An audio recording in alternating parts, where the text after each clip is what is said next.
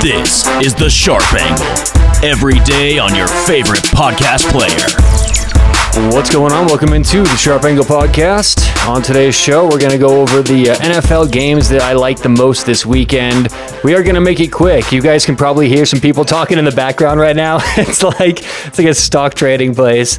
Uh, I'm uh, my buddies are talking right now in the speaker. Um, we're getting our last minute lineups in. We're splitting a FanDuel, one of those big entries, a big contest this weekend, and uh, that's what's going on there. So what I'm going to do is give you guys my uh, favorite picks of the weekend. I'm actually going to give you my picks from an NFL contest.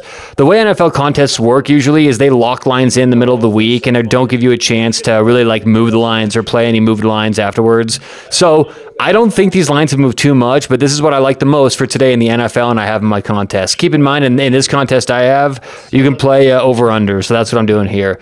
Uh, game number one, I'm taking Arizona minus four and a half. I, I really think Arizona's the play here. I do not like Miami this week, and and I think that uh, Arizona kind of exposes an overrated Miami team. So that's offense and defense. But I think that we hit the under too. So I'm going to go Arizona minus four and a half, and then under 48 in that same game. I think both defenses show up, and I think Miami has a hard time scoring. So Arizona minus four and a half in the Arizona Miami game.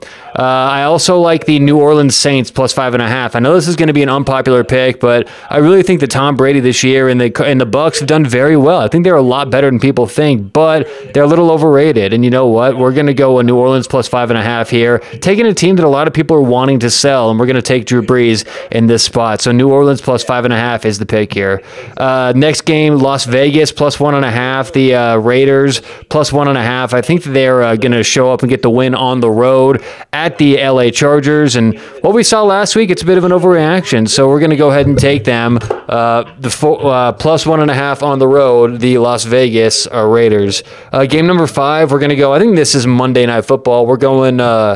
Uh, New England minus seven. So New England Patriots minus seven. This is a big game for uh, Bill Belichick in division. I just think as bad as the, the, the Jets have been, this is a big spot and a big opportunity for the uh, the the Patriots to get the job done, honestly. And and if there's one game where Bill Belichick and his team are going to bounce back, not let the Jets stomp all over them, and frankly, seven points, this seems low to me because the Jets are historically bad. The Patriots will do just fine this game, and we're going to go ahead and take New England minus a seven in that game. So once again, Arizona minus four and a half under in the Miami Arizona game. It's under 48.